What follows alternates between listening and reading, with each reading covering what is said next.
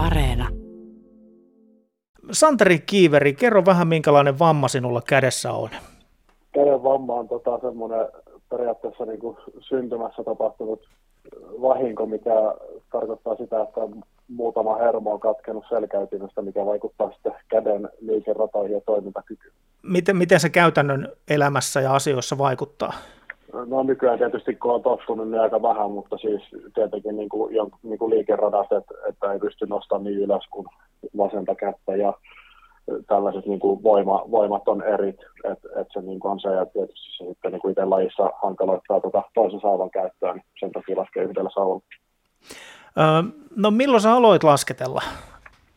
No aika nuorena, että perheen kanssa varmaan joskus viisivuotiaana olin jo ekan kerran mäessä, että sieltä asti jo onko rinteessä. Oliko ne nimenomaan Joutsenon Myllymäen mäet?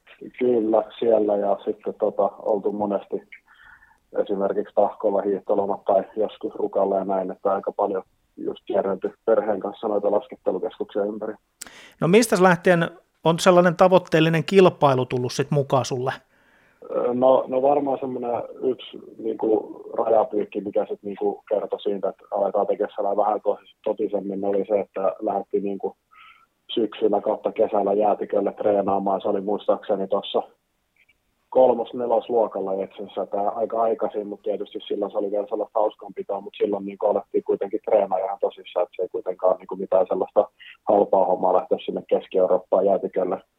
Niin tota, silloin ehkä niin kuin alettiin sellainen tre- treenaamaan jo ihan kunnolla. No missäs nykyään harjoittelet, mäkeä lasket? No, no suurin osa tapahtuu tällä hetkellä kyllä Keski-Euroopassa, että tota, syksyleirit on kaikki tietysti pakosti, kun siellä on jäätiköt, niin siellä ja aika pitkälti kisa, kisa, niin kuin, kisapaikkojen mukaan mennään sitten, niin kuin, että treenataan ennen kisoja ja välillä vähän jälkeen liittyen siinä niin kuin, samoilla alueilla, että aika pitkälti Keski-Euroopassa, mutta nyt esimerkiksi tänä vuonna oli ihan hienoa, että päästiin tota, Suomessa pyhällä tekemään valmisteleva, valmisteleva leiri tuonne Peking, niin se oli aika niin kuin, spesiaali ja hieno juttu. Santeri Kiiveri, onko tämä ihan joka päivittäistä sun harjoittelu? Eli se on niin kuin ihan ammattimaista. Kyllä, niin täyspäivästä kuin se oikeastaan voi, voi tällä hetkellä olla, että ei, ei ole mitään muuta, mitä tehdä. Että kyllä se niin kuin, jokainen arkipäivä ja niin kuin viikko mennään täysin urheilun mukaan ja suunnitellaan se, että ensin, ensin katsotaan treenit ja treenit ja muut menot ja sitten sen jälkeen vasta aletaan miettiä, että sitten jotain muuta tekemään. No mitäs muuta ehdit tekee, eli mitä muuta kuuluu siihen elämään kuin laskemista? Totta kai niin kuin sitten kun on sitä vapaa-aikaa, mitä ei ihan hirveästi ole, niin tota, yrittää sitten nähdä kavereita tai olla perheen kanssa tai tehdä tällaisia juttuja, että, niin kuin, että mahdollisimman paljon sit yrittää olla sosiaalinen, kun kuitenkin tota, aika pitkälti koko ajan kiertää yksin tuolla valmentajan kanssa reissussa, niin se on niin kuin semmoinen juttu, mitä sitten mielellään tekee, jos on vaan aikaa. Niin minkälaista se on se elämä tuolla reissussa parikymppisenä mennä, kun kaikki muut sun ikäiset kuitenkin niin vielä vielä tota noin, niin varmaan tosiaan viettää kavereiden kanssa paljon aikaa, että ei vielä ehkä mitään niin kuin perheitä perustettu ja niin edelleen, mutta sulta jää tavallaan se väliin, eli sä, sä nyt kierrät sitten, niin miltä se tuntuu? No joo, totta kai se on aina se välillä niin kuin yksinäistä, mutta kyllä se, niin kuin se, siihen on totuttu ja monta vuotta tehty, että ei se mitenkään niin kuin haittaa itseään. Et, et, et, pitkälti se on sitä, että itse lennän Keski-Eurooppaan ja valmentaja hakee hakee lentokentältä ja sitten ollaan siellä kisapaikoilla, että onhan siellä tietysti sitten siellä kisakiertoilla jonkun verran kavereita ja näin, että, että ei ihan joudu kuitenkaan yksin olemaan. Ja totta kai niin kuin jotkut puhuu, että urheilussa sosiaalinen media muu pilaa keskittymistä ja muuta, että mulla on se, niin kuin se oikeastaan niin kuin pelastus, että se on se, että pystyy kuitenkin sitten olemaan niin kuin yhteydessä, yhteydessä myös niin kuin tuonne Suomeen, että se on niin kuin itsellä oikeastaan enemmänkin helpotus, että sellainen on olemassa ja näin, että, että kyllä siinä niin kuin joutuu paljon reissaa yksin, mutta onneksi on niin nykyaikaisia välineitä, millä pystyy olemaan yhteydessä. Sitten tietysti jos kun tulee reissusta, niin kuitenkin pystyy näkemään yleensä kavereita ja aika hyvin ympäri Suomea noita löytyy, niin ei ole siinä väliaikaista, että missä kaupungissa itse on. Mm. Sinä olet käynyt lukion Rukalla, niin sanotun Alppilukion. Luuletko, että olisit tässä vaiheessa elämääsi noin hyvä laskemaan, jos olisit käynyt koulut Etelä-Karjalassa?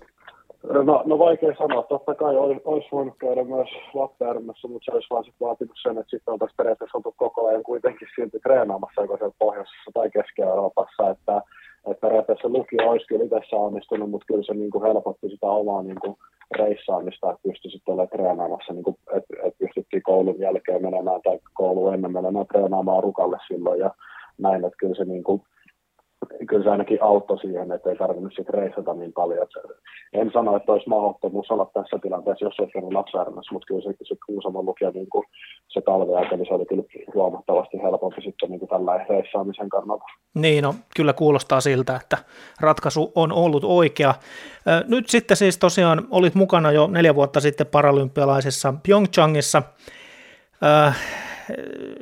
kävit, kävit siellä vähän näyttämässä, että mitä on tulossa neljän vuoden päästä. Ja nyt sitten Pekingissä tosiaan toi ensinnäkin kaksi ennätystä. Sieltä tuli ensin, ensimmäinen paralympiamitali alppihiihdossa ja sen jälkeen sitten ensimmäisen, ensimmäinen mestaruus paralympian ää, Al, Alpissa.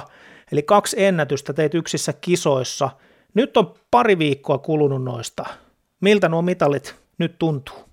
No joo, aika, aika hyvältä, että ei sinänsä hirveästi, kun itsellä vähän semmoinen niin psyykkinen valmistautuminen oli, että ne on niin kuin, kisat muiden joukossa ja sitten se niin kuin, oikeastaan jatkuu koko kisoja ajan, että et, et sinänsä ei silloin oikein hirveästi ehtinyt miettimään, että miltä se nyt tuntuu tai mitä nyt on tehty tai tuloksia näin, mutta kyllä se nyt tässä pikkuhiljaa ehkä alkaa realisoitumaan ja, ja niin kuin, huomaa tästä niin kuin, myllytyksistä, mitä muutenkin tässä on, että meni varmaan hyvin ne mutta totta kai se niin kuin alkaa kirkastua pikkuhiljaa.